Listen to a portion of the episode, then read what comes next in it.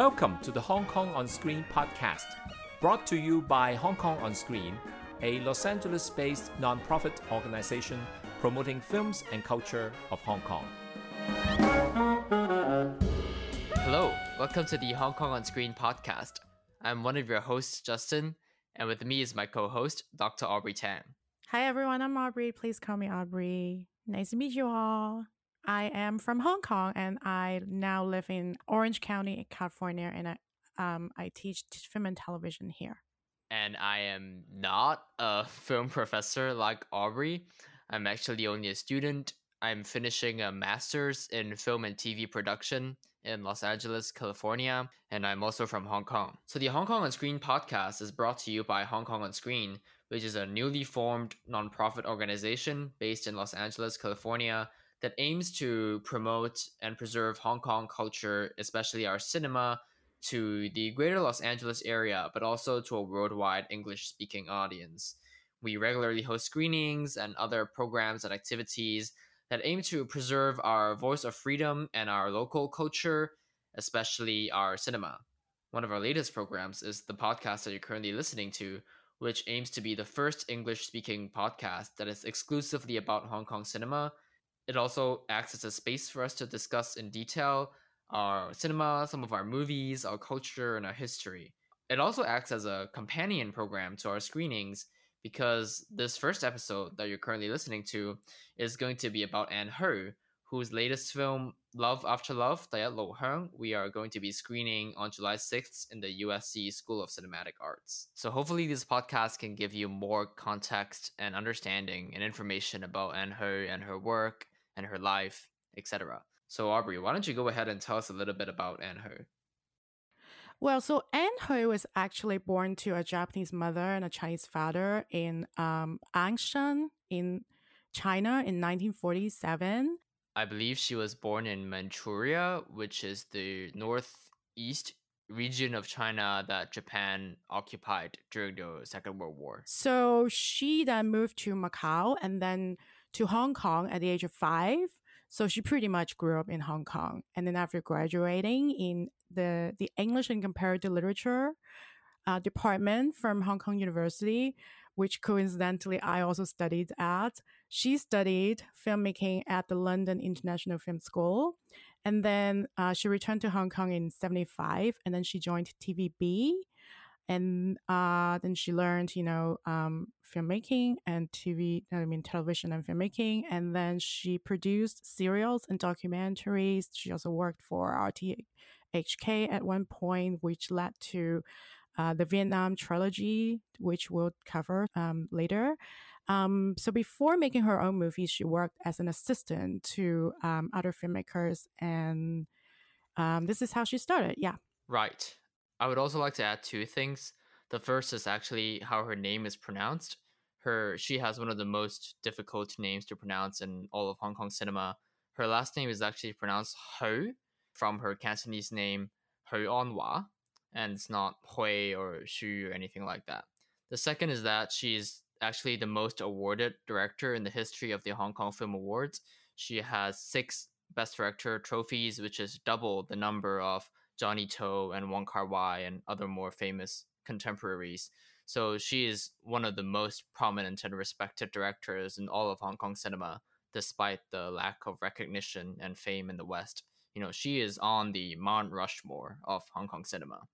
So, Aubrey, so we know Ann Hui rose to prominence during the Hong Kong New Wave. Can you tell us a little bit more about what the Hong Kong New Wave was and kind of what what exactly it was? Yeah, so He actually traverses different periods of the Hong Kong New Wave cinema, and this is why today we talk we're going to talk about one of her earlier works, 1982 film Boat People, and next week we're going to do the second wave of hong kong new wave. So let me just go over a little bit about the history of hong kong during that time. So as we all know hong kong experienced 157 years of british colonization. And in the 60s primarily we had a lot of hong kong commercial cinema a lot of martial arts cinema. In the 50s a lot of opera cinema and then uh, some other comedies and leftist films and drama and um, musicals, all of those commercial genres. And, and then in the 70s, Hong, Hong Kong experienced a very ideal growth of its economy and also its TV industry was booming at the time. So the TV industry actually provided a lot of new film talents for the film industry. And the booming economy also provided a lot of new film investors from other sectors, such as real estate, fast food, like I'm sure that you've heard of Daigalog. Cafe Decor. And also we have big press companies like Dongfang Yetbo. Oriental Daily. And all those companies also were doing really well. So we had a lot of new investors who were interested in the film industry. And the 70s, as we all know, is also a time of change. It was also when the discussion of Hong Kong's handover started. Because if you remember, in 1984, we had the Sino British Declaration. So in the early 80s or even late 70s, Hong Kong people had already started talking about, you know, the prospects of returning to the PRC and all that. And also in the in 1976, it was the end of the Cultural Revolution. So the PRC owned studios, film studios, and theaters in Hong Kong, they had more freedom to uh, fund Hong Kong productions. And they were also open to collaborating with, with other foreign film companies. So, for instance, for the fundings from the PRC owned studios, we had Phoenix, which made uh, four of the uh, Hong Kong New Wave director Allen Fong's films, including Father and Son, Fu Yuji, uh, Fu Jiteng, sorry. And then also Bluebird. Bluebird films uh, from the PRC also made Boat People. Uh, it was uh, run by the the actress Ha Meng, Xia Meng. So, you know, we had a lot of, you know, exciting energy and sources of funding and all that. So, and at a time, you know, Hong Kong people also watched a lot of films. People always loved cinema. So it is in this situation that in the late 1970s that we had Hong Kong New Wave. So the name Hong Kong New Wave, apparently a lot of you would probably have expected. It came from the 1958 to 1962 French New Wave movement. So it was inspired by French New Wave. So in 1978, we had a film magazine at the time called Close Up, Dai Dak Se, uh, which later became the Ning Song Zhao City Entertainment Magazine.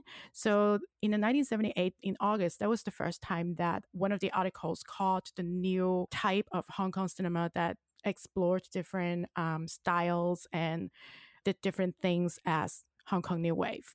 So the first Hong Kong New Wave, I mean, there historians had different opinions about the periodic divisions, but primarily, at least for myself, I'm going to cut the first Hong Kong New Wave up until the 1983. So from late 1970s to 1983, we saw prominent, um, very talented new directors, including Ann Hui, Tsui Hark, Patrick Tam, Allen Fong, all these uh, directors, a lot of them coming from um, the TV industry, emerging to make exciting new films. And then after 1984 to the late 1990s, we had a different generation. I mean, of course, the first wave directors continue to make films, but we also see a slight shift of the talent. So we then later saw Mabel Cheung, Clara Law, Stanley Kwan, and of course, our beloved Wong Kar Wai in the second new wave. So this is the periodic division.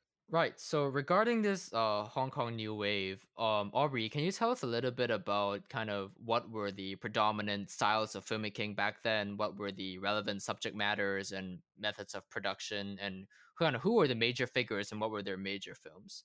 Yeah, it's really exciting. So there are different um, topics or and different styles and a wide variety of genres that this movement produced. So it actually pioneered by uh, Po Chi, Leung Po Chi in 1976 with the film Jumping Ash, Till Fui.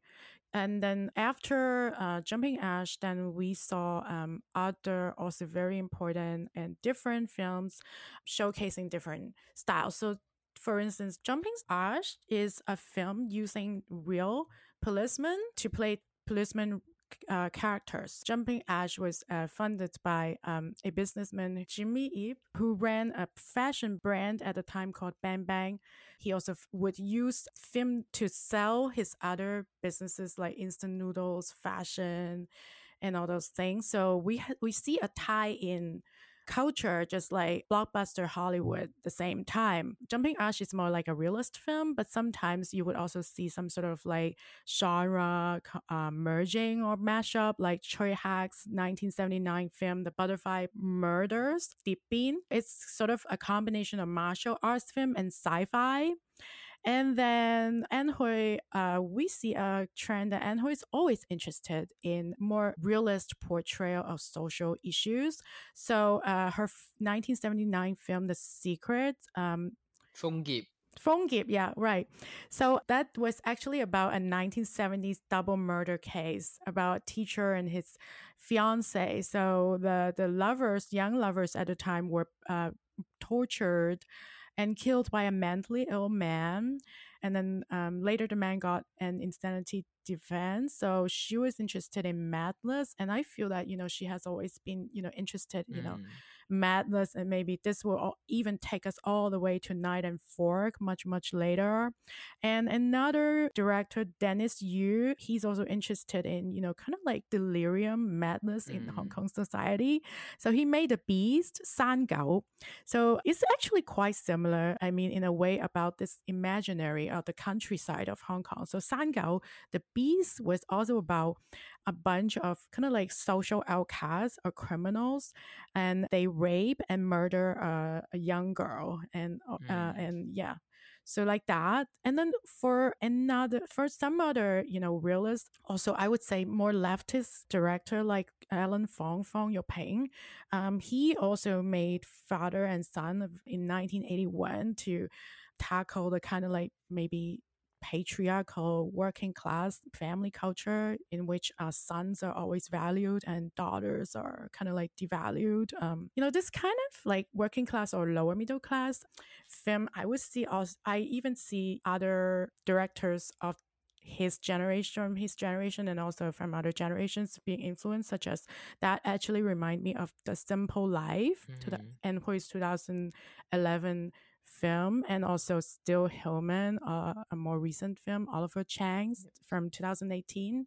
You know, like, yeah, so, you know, all these kind of family stories about public housing and poor people hoping to make it big with, or poor people, you know, coming to terms with life and things like that. But for a more stylistic invention, we also see something so aesthetically innovative, such as The House of Lutz from 1980, directed by Lau Xing, Lau Xinghan, your come. The House of Lutz is, it actually re- reminds me of Zhang Yimou's Ju Dou from mm-hmm. 10 years later. So it is also about kind of like repressed sexualities. So House of Lutz is very uh, minimalistic.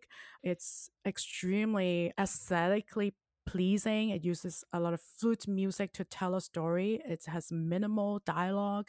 It's very slow. Yeah, it's a good watch.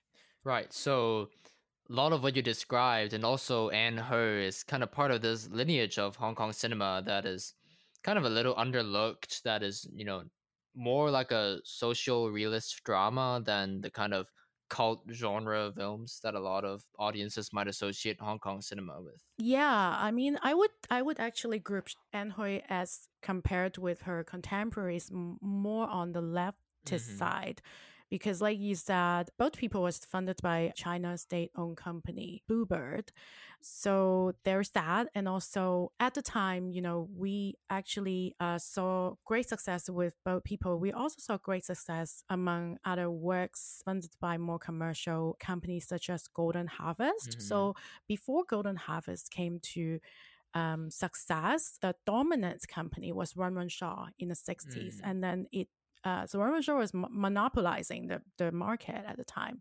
And then Golden Harvest later uh, recruited new talent from the TV industry. And then, you know, the, the game changed.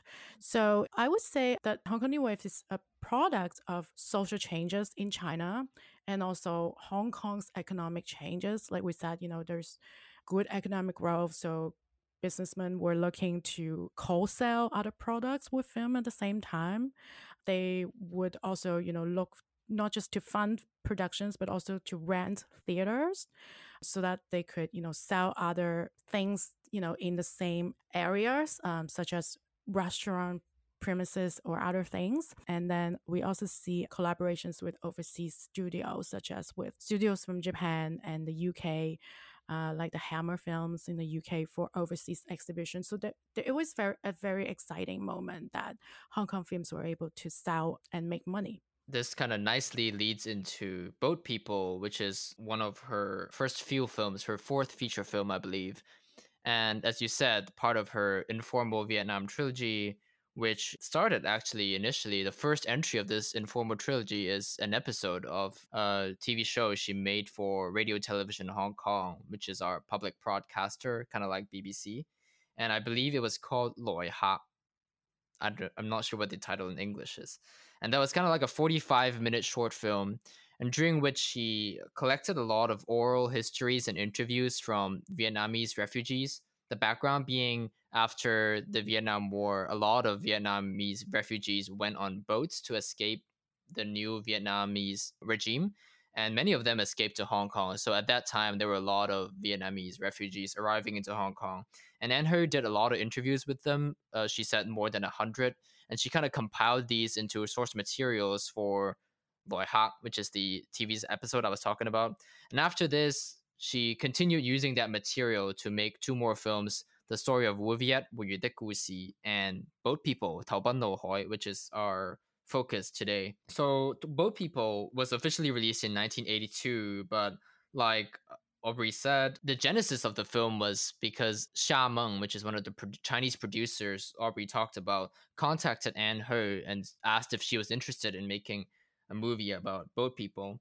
And she said yes. And then after kind of two years of fixing the script many times, they arrived at the final version, which is currently about this Japanese photographer played by George Lam, a Hong Kong actor, who is hired by the new Vietnamese regime as a photographer to document children in Vietnam. as kind of like a propaganda photographer.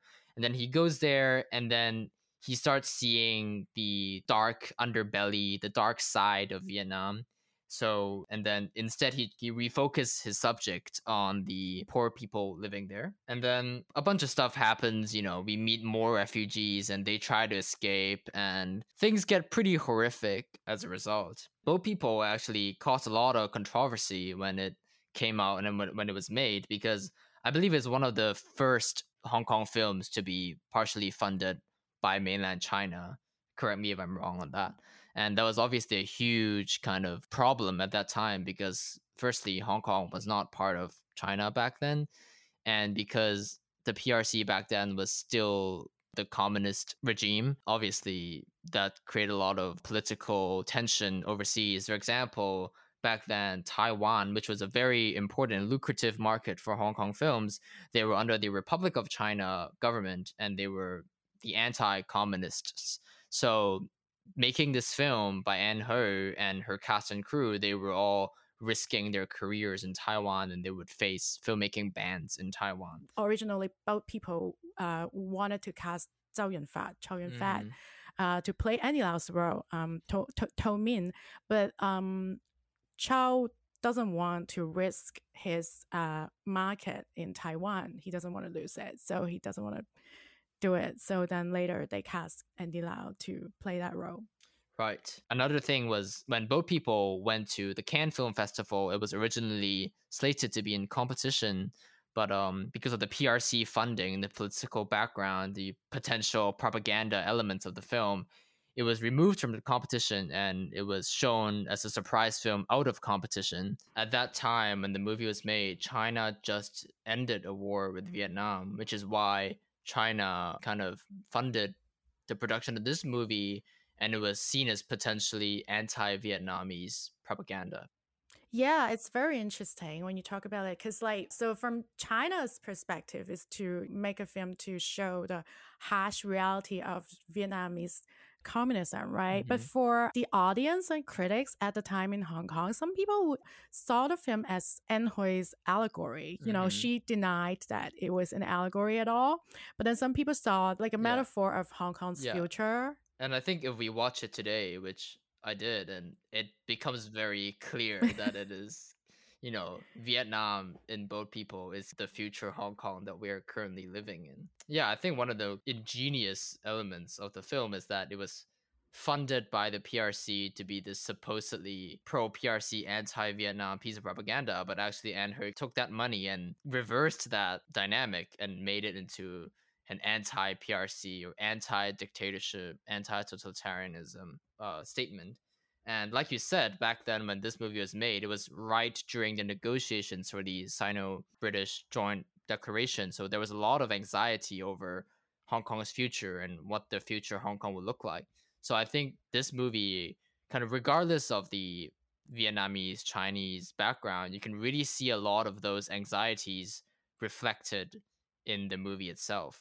Yeah, it happens in you know the movement all the time. Uh, maybe next week we can talk a little bit about Rouge. Like Rouge is also um, in a very similar uh, situation that um, it's about the 50 years one country to Mhm. system uh, expectation and uh, goals coming back to Hong Kong in 50 years and and everything changes and all that. So it's all you know in, in a sense it's always some sort of allegory about Hong Kong's um, situation and that's what's attractive about this movement. It's interesting you mentioned Rouge by director Stanley Kwan, Guan Gampang, because Stanley Kwan is actually the assistant director of Boat People and kind of Hui's apprentice. And, and then after Boat People and other films, uh, as assistant director, he graduated to becoming director and made Nizikao Rouge and Center Stage Yuling Yok, many kind of very famous films of the Hong Kong second wave.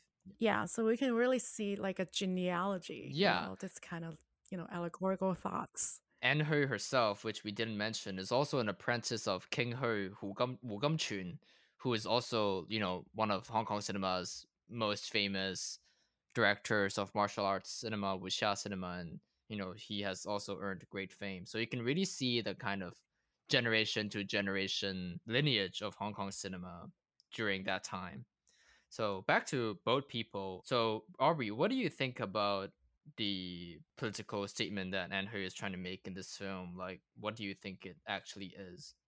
Well, Anne Hui always gives me this idea, this impression that she is very much of a humanist and very mm-hmm. compassionate filmmaker. Sometimes people think that she's maybe a little bit melodramatic, and some people don't like boat people also for the same reason that it that some tropes are uh, maybe a little bit exaggerated. But whatever it is, Ann Hui always impresses me as a very humanistic filmmaker. She's interested in women. She's interested in the poor, the injured, the helpless, the old, the abused, you know, things like that. So I guess if from a very literal standpoint, then this is what she wants to show, you know, just the uh, very difficult situation for the Vietnamese people whom she uh, had contact with through her RTHK documentary and also the two films of her trilogy. You mentioned the story of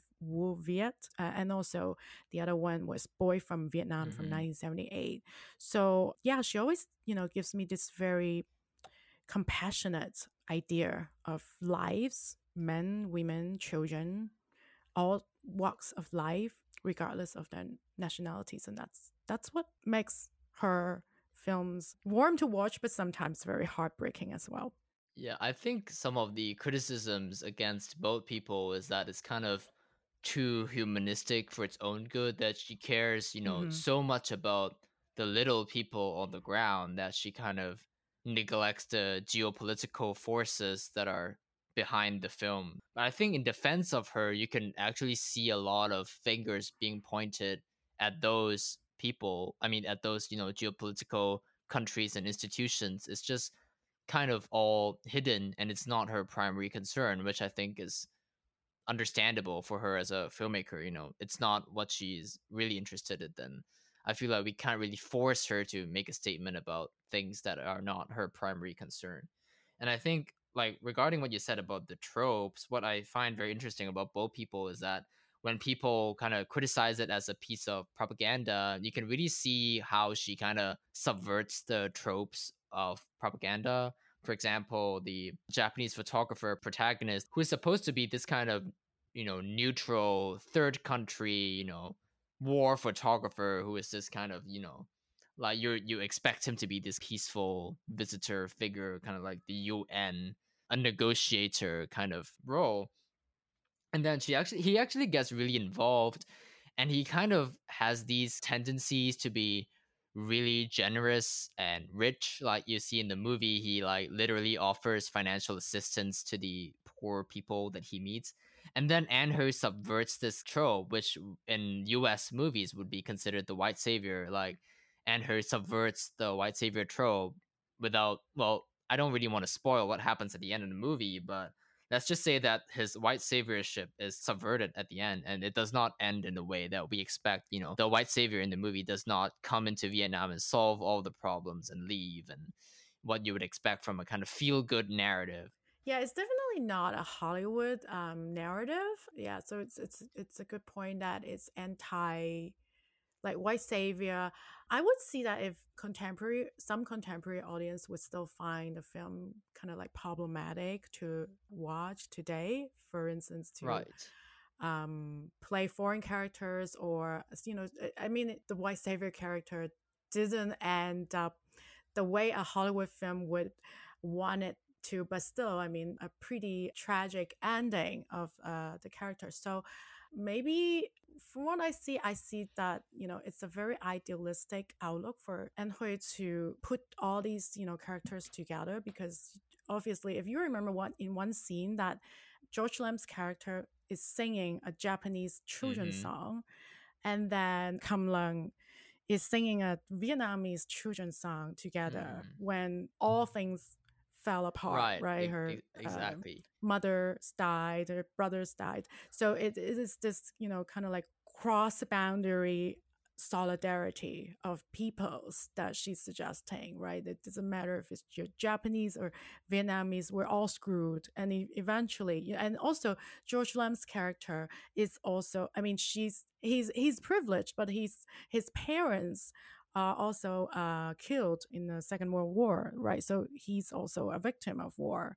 So I guess it's a very idealistic story, I would say, to try to subvert the kind of national boundary. Yeah, but I think at the same time, the kind of cross boundary solidarity that you said can be read as some kind of liberal fantasy. But I think what makes this film not that kind of liberal fantasy is specifically the tragic ending that you mentioned. Like, you know you expect this movie to to be this kind of multinational globalism everything is happy you know look at all the children kind of movie and then it actually does not end up being that because i think what strikes me most about Boat People like at a very visceral level is that it is an extremely extremely brutal film. It is actually a, a, the opposite of a feel good movie. It's actually one of the most brutal war films i've ever seen. You know when people think of brutal war films they think of you know Hollywood films like Saving Private Ryan, which is like very graphic, violent, and Boat People like isn't like that at all, but somehow manages to be so striking in its depiction of violence because I think Ann Hui doesn't seek to make the violence and the bloodshed a spectacle. She just kind of shows it as this kind of everyday part of life of the Vietnamese people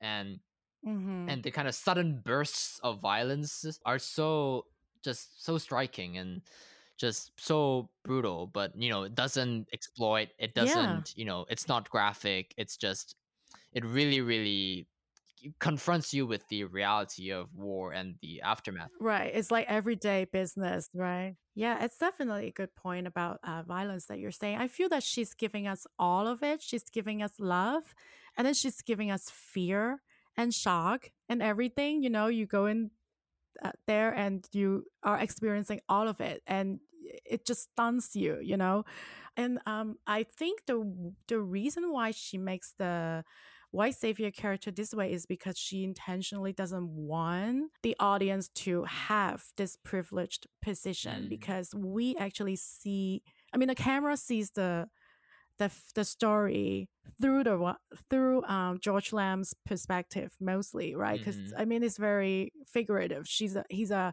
Japanese photojournalist, right? So he holds like, literally holds a camera, Mhm. right, in the film, right, to hint us that we are also knowing the reality through the camera, right? So we are actually him. I mean, in a way, I mean, kind of like he's our virtual body. So she doesn't want us to, you know, have this, you know, feel good and, um, Mhm. you know, happy Yeah. ending, right? She wants to impress us that, you know, it's, it's really, it's really not that, you know, it's really sad what's happening in Vietnam. How do you think the style of the movie is related to the Hong Kong New Wave? Like, kind of, what do you think are one of its some of its outstanding um, stylistic elements? I actually see very foreign influenced aesthetics. I'm not sure if I see like a close comparable in the same movement, but I definitely see uh, foreign influence from French New Wave and other kind of like realist cinema, Right. like it maybe Italian realism or something, uh, such as you know he she uses a lot of low key lighting. Like the film is so Mm. hard to, I mean, it's so hard to know what's going on at some moments in the film, like because it's just too dark and like you don't really know what's going on. But that's exactly the point, right? That, that she doesn't want you to see everything. I mean, it's it's you, you're you're knowing the reality from a very privileged perspective and you have to actually really make some efforts to know what's going on right and the color uh, scheme was very, was very bluish very cold um, so that's definitely about the tragedy right the war reality in Yeah. um, vietnam and also i see some uh, maybe remnants of melodrama like the Mm. it's the dialogue is very heavy people keep talking and talking and talking you, you literally if you try to just like look away And and, the just music too. yeah, right? if you just hear the film without watching it, you will still pretty much know what's going on at, at all times. So it's a very heavy dialogue film. Um, the characterization is very dramatic in a way. Like all the characters are very vibrant and specific. You know, you have this officer Nguyen who is a Vietnamese but French Right. educated, extremely nostalgic, you know, post colonial uh, officer, always thinking about French food and wine and the old days and being this young revolutionary. And now he's completely disillusioned because he's old and he's forced to, you know, work for the communists. And then uh, he has a mistress, and the mistress is, you know, beautiful and like a she femme fatale. yeah, and she knows how to like make French food, and she has American boyfriends and French boyfriends, and she has her means, but she also has to turn tricks for her uh, lover, who's uh, Tommy, played by uh, Andy Lau. Lau. So Tommy is this young man, right? He he is every young man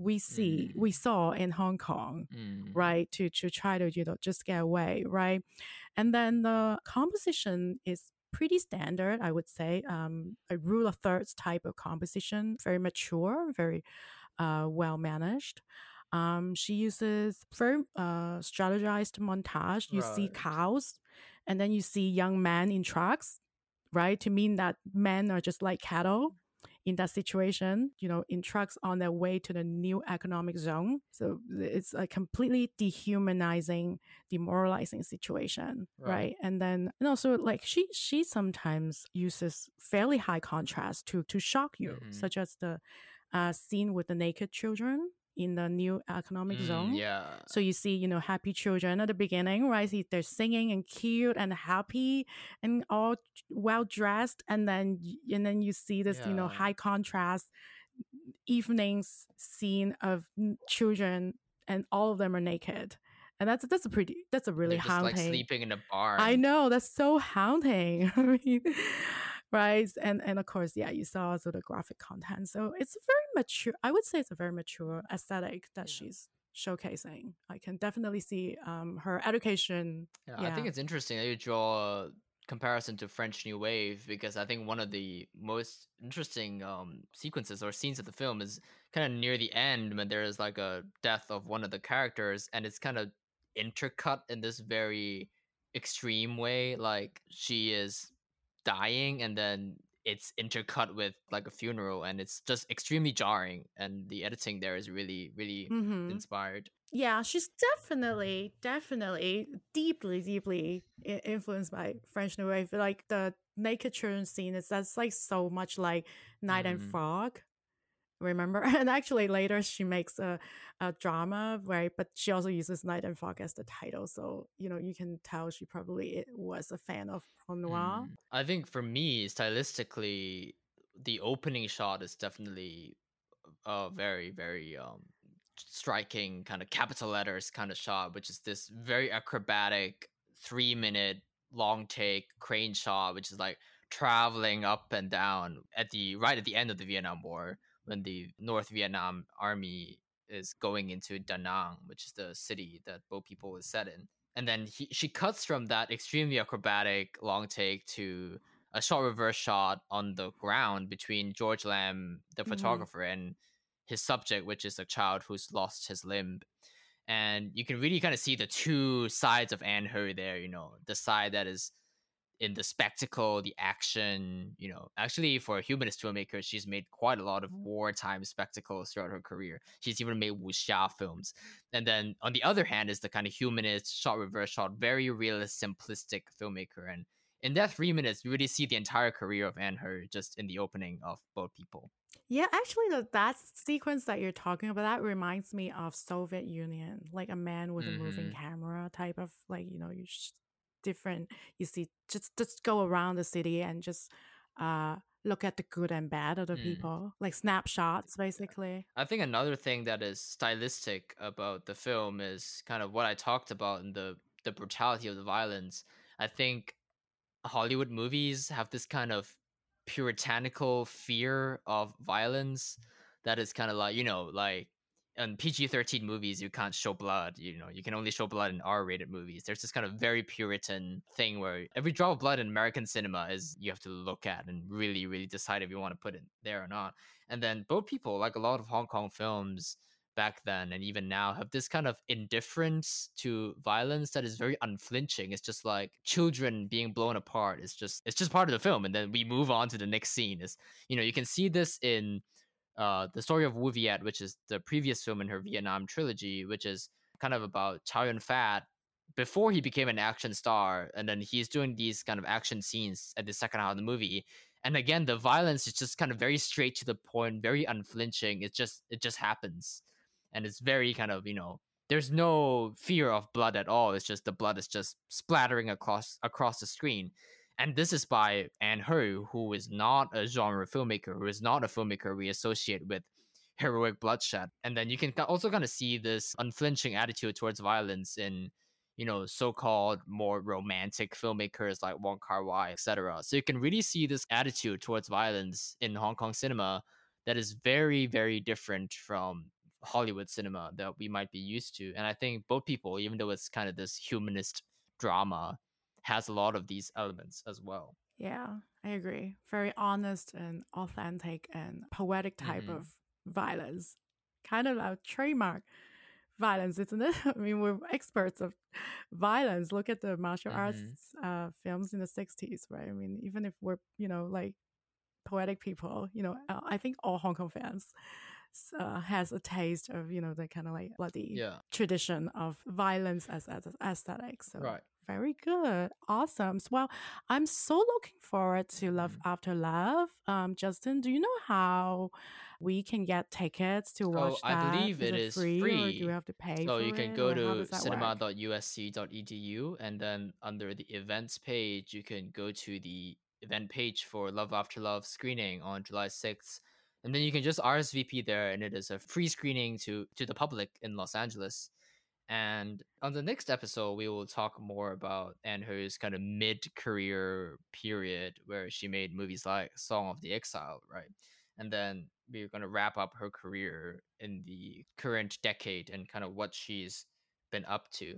You can reach out to us or Hong Kong on Screen through our Hong Kong on Screen Facebook page or Instagram. So leave a comment if you wanna if you want us to focus on a particular film that you like. I would also like to add that Boat People is one of Ann Hui's most accessible films in the West. It is currently available on the Criterion channel. and it also has a fantastic Blu-ray release just released this year by Criterion. It has Boat People and also has two more documentaries about Ann Hui, both feature length. So in that Blu-ray, you really get three features. This being one of Ann Hui's most accessible movies in the West, it's definitely one of the easiest to check out, and we really encourage you to check it out. And we look forward to seeing you next time. Yay! Bye. Bye.